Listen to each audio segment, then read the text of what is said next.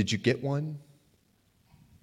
I excitedly screamed at a childhood friend, hoping to be heard over the sound of a yellow and black flying V guitar being pumped through countless Marshall amps on the stage in front of us. What? He responded. Did you get one? I repeated, a question that was met with a disappointed shake of the head and a sly smile of resignation from both of us. I knew he was within reach of one of the small faux leather bound Bibles that had just been launched in our direction from the main stage, but I couldn't tell if his hand was the one to snatch it out of the air.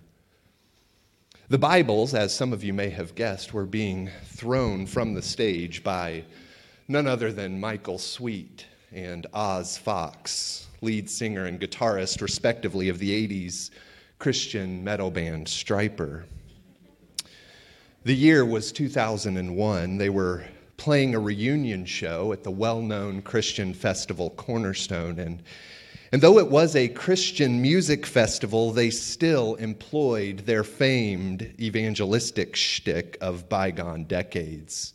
And in so doing, were met with cheers from the crowd, soaking up the nostalgia of it all. And I do think it was done a bit tongue in cheek. Um, for the sake of nostalgia, given the context. I mean, it, it was a Christian festival, but it was at one time a genuine effort of evangelism. And who can say whether it was effective in the 80s? Perhaps stories can be told of seeds planted that grew. I'm, I'm, certainly open to that possibility and would rejoice if that were the case. But, but I always wondered, even as a high schooler, is is something like that really accomplishing much? I think the story we started looking at last week in John chapter 1 offers us a different path forward when it comes to missional engagement with our culture. A path forward that doesn't require fame, doesn't require a stage, and it certainly doesn't need gimmicks. So let's pick it up where we left off. John chapter 1, verse 40. Andrew, Simon Peter's brother, was one of the two who heard what John had said and who had followed Jesus. The first thing Andrew did was to find his brother Simon and tell him, We have found the Messiah, that is, the Christ. And he brought him to Jesus. Jesus looked at him and said, You are Simon, son of John. You will be called Cephas, which, when translated, is Peter. The next day, Jesus decided to leave for Galilee. Finding Philip, he said to him, Follow me. Philip, like Andrew and Peter, was from the town of Bethsaida. Philip found Nathanael and told him, We have found the one Moses wrote about in the law and about whom the prophets also wrote, Jesus of Nazareth, the son of Joseph. Nazareth? Can anything good come from there? Nathanael asked. Come and see, said Philip. This is how the Jesus movement begins a slow chain reaction of personal referrals. Last week, we saw John the Baptist refer two of his disciples when Jesus walks by, and now Andrew, one of those disciples John pointed to Jesus, who was also Peter's brother, the Peter we are probably familiar with from the story told in the Gospels and Acts, the one who wrote some letters in our New Testament. Well, Andrew, his brother, was one of the first to follow Jesus. And he immediately goes to inform his brother, hey, I think we found the Messiah. And he brings him to Jesus. The next day, Jesus, traveling to Galilee, and finds Philip and says, Follow me. Philip responds and follows Jesus. And again, like Andrew, his understanding is incomplete at best, but the first thing he does is to go and get Nathanael, whom most agree is referred to as Bartholomew in the other three Gospels. But Nathanael responds to this invitation, that famous response He's from Nazareth? Can anything good come from come from there. So, the hometown of this one that many are beginning to believe might be the Messiah is a laughing stock among the people. It's the, the butt of many jokes. You know, when I worked in Alaska for a Seattle based company, I actually encountered something like this a fair amount. You're, you're from where? What is a Springfield, Missouri? Do they even have electricity there?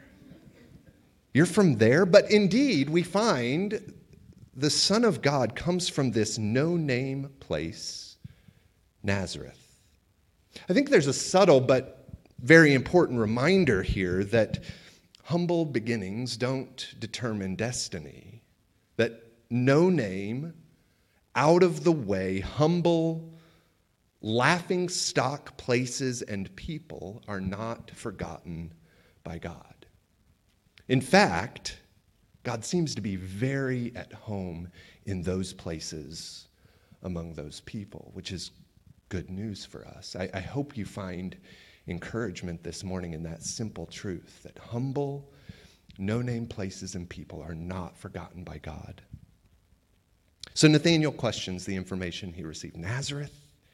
Can anything good come from there? And Philip responds, I know. My thoughts exactly. I can't explain it. It almost seems as though Philip is maybe a bit embarrassed to even be suggesting this. He knows that it doesn't really check out. I can't explain it. Just come and see. See for yourself. At times, I wonder if this might be the best mission strategy. I, I can't explain it. Come and see. Come check it out for yourself. Instead of responding in arrogance to a skeptic or a questioning person who inquires about your faith, instead of responding, and of course we would never use these words, but at times it might be the attitude, instead of responding to a question, well, you idiot. What a stupid question. Of course, I have an answer for that infantile question. Perhaps the best response is a bit of humility. Maybe even a willingness to acknowledge, I, I don't know. That's a really good question. That's a difficult question, but I'd love to explore that question with you. Let's have some deep conversation about this issue. I don't know the answer, but what I do know is that Christ has changed my life, and I want to invite you to come and see. You know, just as Jesus' followers didn't feel as though they had to have it all figured out before they came to Christ or feel like they had to have fully developed opinions on every issue imaginable before they came to Jesus, it appears that neither did they uh, assume they had to be experts before they brought others to Jesus. Every time we find Andrew in John's gospel, he's depicted as bringing somebody to Jesus. Christian discipleship is not just about us journeying with Jesus, it is about that. But it's not just about us discovering the wonders of his love and entering his life and enjoying that personally. Discipleship also, I think, involves a desire for others to experience that life as well. And perhaps if we find that we don't really have that desire, I would encourage us to consider why that might be. Maybe it's because I don't want to be seen as pushing my beliefs on others, and I completely understand that. But if Jesus truly is Lord over all creation, and if he has truly changed our lives, I think at some point a desire for others to experience his life will be inevitable. So maybe we would begin very simply by offering this prayer Jesus, birth in me a desire to see others drawn into your life. And keep me from being consumed with my own life, my own worries, my own family, my own ambitions to the point where I forget or ignore that I'm a part of something bigger, that I'm a part of your body, which is called to bear witness to your kingdom. It is integral to my identity that I have taken on as I have decided to follow Jesus. I'm a part of your church. And as such, I want to engage in a personal, humble, loving way with those around me, that you might be made known through me. Another thing I love about this story of these first followers of Jesus that John tells us about is that these are not the heavy hitters of the Gospels. We're not talking about Peter, James, and, and John the Beloved, the author of this Gospel. These, that sort of all star cast. The, these are those that are at the very end of the credits list. They're, they're making minimal appearances in passing at best, so briefly at times that you almost forget that they're a part of the story. It's sort of like Bill Murray in Zombieland. It's well, it's probably not even like that, like a cameo with an A-list actor. These are more at the level of extras in the story, and yet they are so significant and influential in bringing these group of, of disciples of Jesus together. Almost certainly not cognizant in the moment of the impact their small witness would have for centuries to come. But they make a big impact for a few individuals, and, and that's all that matters. And I want to suggest that that's really all that any of us are called to do missionally. We aren't called to change the world, certainly not single handedly. As individuals, as a small faith community, we're not called to change the world. That sort of pressure is completely unhelpful, and I think it's even more unrealistic. We are not called to change the world, but we are called in our small sphere of influence, however unremarkable it seems, we are called to share Jesus and the life and hope he has birthed in us with those we know participating in the restorative work of God, engaging in mission, sharing the good news of Jesus Christ is not a task that is reserved for quote unquote spiritual giants. It's not a task that's reserved for somebody like me, a full time pastor or a full time missionary. Mission isn't reserved for the A list actors in the story, if there even were such a thing, which there is not. It is for ordinary people. People like you, people like me. Ordinary people who have something to offer with the people you know. I think it's very possible that another thing that might prevent many from sharing their faith in Jesus is an understanding that there is a lot that I don't know. And what if the person I'm sharing my faith with catches me in a paradox that I simply don't know how to get out of? Isn't that going to be more damaging to the cause of Christ? Isn't that going to be an embarrassment to me personally and further entrench somebody in their disbelief? It seems like a pretty ineffective strategy. But that's an ineffective missional strategy only if our idea of mission is reduced to presenting arguments and proving the veracity of our claims beyond a shadow of a doubt and twisting somebody's arm into belief. And to be fair, I, I think that the use of logic and argumentation, not argumentation in the pejorative sense, but argumentation in the sense of defending our faith claims and explaining why we believe what we believe. I think that is actually an important part of sharing our faith, but ultimately we must remember that we are sharing the person of Jesus. We are not trying to win an argument. And I am convinced that we can rely on the beauty of Jesus to accomplish what our best laid rhetorical plans are unable to accomplish. It is not our speech or our words, it is the beauty of Jesus that attracts people to him. We're going to spend the month of February exploring what that might look like as, as I believe that the way we approach life, the way we live, is revealing the kingdom and attracting people to Jesus. But we'll hold, we'll hold off on that as we explore Matthew 5 in February. Brian Zahnd has said that the Christian faith is a confession, not an explanation. It's the confession that Jesus is Lord. He went on to say that we will explain what we can, but we will always confess more than we can explain. We will explain what we can. We'll always confess more than we can explain.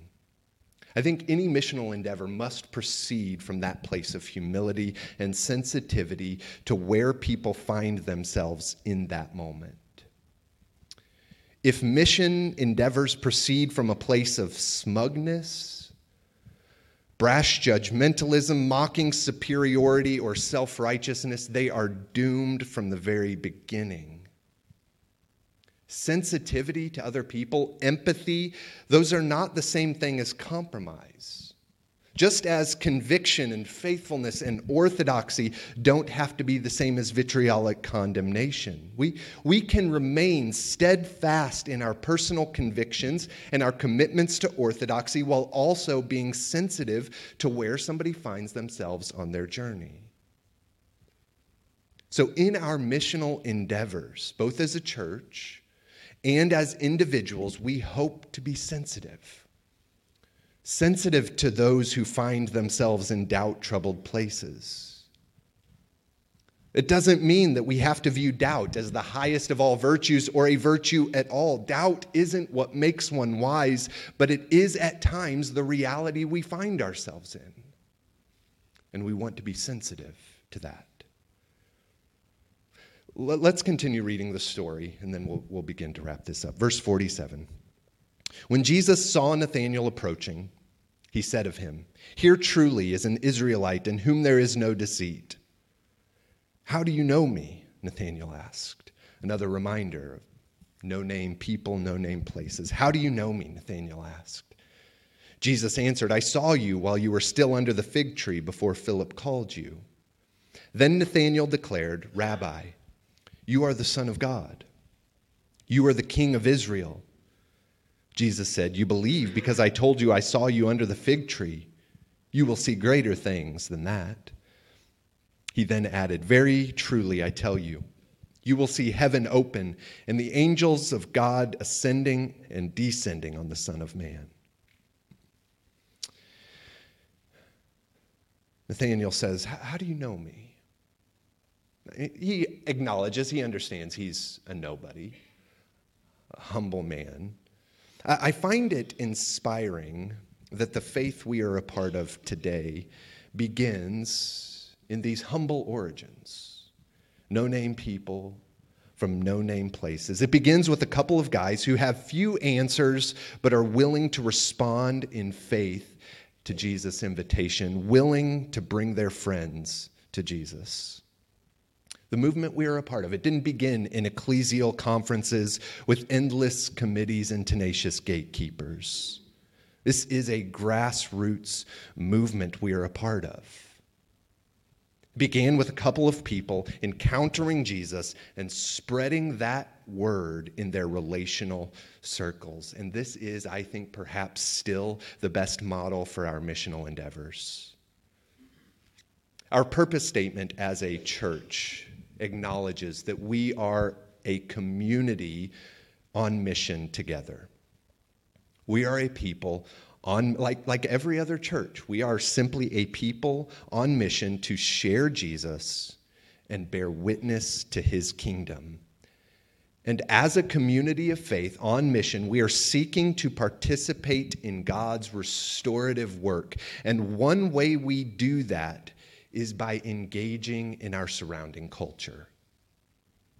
We want to share the person of Jesus. We want to share the wholeness that he brings into our lives to the real people we encounter in our everyday lives. Not in dramatic fashion, but in simple, humble, loving ways. I think the story that John is telling us in, at the beginning of this gospel embodies what we are trying to capture in that statement. You know, I think in, in our culture, more than ever, perhaps, personal referrals carry a lot of weight. I, don't know about you, but I am much more likely to purchase a product a good friend has recommended than I am to trust an advertisement that I've seen or even to trust online reviews, which I think are just another marketing ploy. Maybe I'm cynical, but we trust the experience our friends have had with products and maybe willing to purchase something they recommend because we know friends are interested in our well being. And I think missional endeavors begin in a similar place. Missional endeavors don't require a huge platform. They certainly don't require a gimmick. They don't require a stage. All that is required is a people empowered by the Spirit, willing to engage. It's really quite simple willing to engage, not content to cloister ourselves away, but willing to engage the community we have been placed in that we might have a healthy, life giving impact in a variety of ways. A lot of times it's not going to seem very remarkable. But again, God is working in the unremarkable. Sharing the good news of Jesus, I think, is much more effective through our relationships. The people that you know, that you interact with on a daily or a weekly basis, are much more likely to believe something you tell them about an experience you had encountering Jesus than they are to believe somebody like me or somebody else standing on this stage. So, as we talked about last week, you don't have to have all of the answers to come to Jesus yourself. You're not going to have all of the answers. I think this story is a, a clear reminder of that fact. But additionally, you don't have to have everything figured out to bring others to Jesus. In faith, we respond to the invitation of Christ. We grow in our understanding. We spend our lives exploring, learning, and discovering along the way. It is a lifelong journey that we are always on, a journey of discovery. So, inevitably, missional efforts will always, by necessity, take place while we too are continuing to discover who Jesus is and who, what, what he has called us to be. We never engage missionally from a place of having arrived or a place of having all of the answers because we are always learning, always discovering, always exploring the life in the kingdom that Jesus has invited us into. We, we cannot approach mission from a posture of arrogance and expect to bear fruit. So, my encouragement to you, my encouragement for myself, for us as a body, is to remember to allow Christ, not your own brilliance or your own ability to win an argument or your own rhetorical skill, allow the beauty of Jesus to work through your relationships to draw others to himself. And be open. Be open to the prompting of the Holy Spirit. In very ordinary, everyday interactions, it might just be that an ordinary moment in a humble place, in a relationship you have with somebody else, will have extraordinary consequences in somebody's journey to Christ. And so we pray.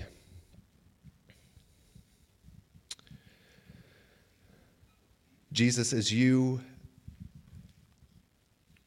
called these initial followers of yours from humble places,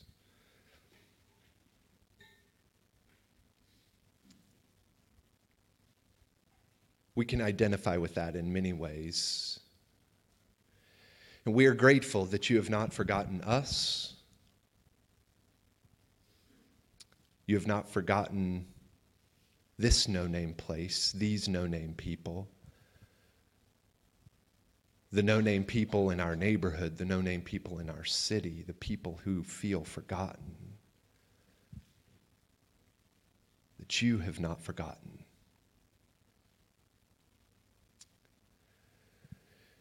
And we ask that as we have read this story and as we continue to think about this story, of those who first followed you. We pray that we might be willing to follow their example, be willing to respond to your invitation in faith even when we are so uncertain, even when we are confused or experiencing doubt.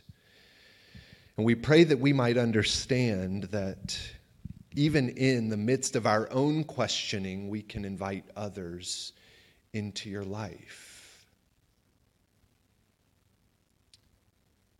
We pray that you would empower us as your people, living into the realities of your kingdom. Empower us to be vessels through which your beauty might shine. That we, as John the Baptist said, that we might decrease, that you might increase in us.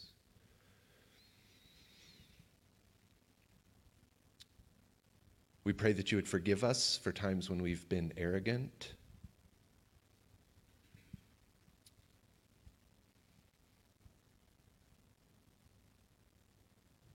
Forgive us for moments when we've cared more about making a point than we have about demonstrating your beauty.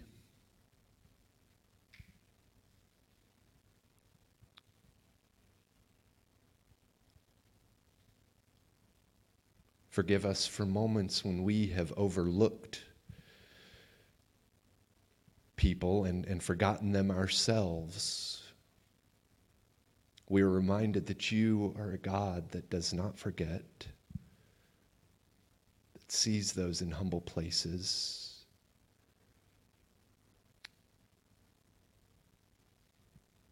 We pray that we might become like that too.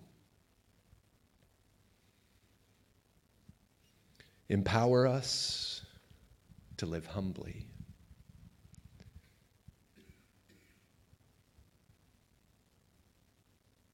Empower us to demonstrate the reality of your kingdom in simple ways among those we interact with every day. That your name might be glorified. I want to invite you to stand. We're going to gather around the table of our Lord.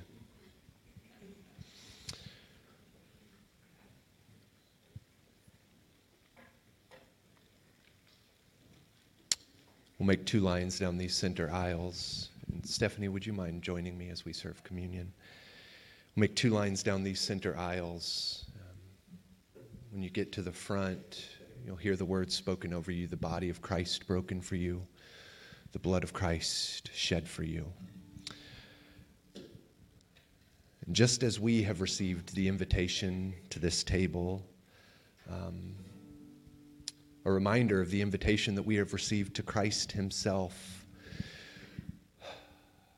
My hope is that we avoid being content in responding to that invitation ourselves, but understand that we are called to now extend that invitation to others. So even as we receive, we are called to go out and extend. I want to say a prayer for us, and then I'll invite you to join me at the table. Give us grace. Give us grace, O Lord, to answer readily the call of our Savior Jesus Christ and proclaimed to all people the good news of his salvation, that we and the whole world may perceive the glory of his marvelous works, who lives and reigns with you and the Holy Spirit one God forever and ever. Amen. Would you join us at the table of our Lord today?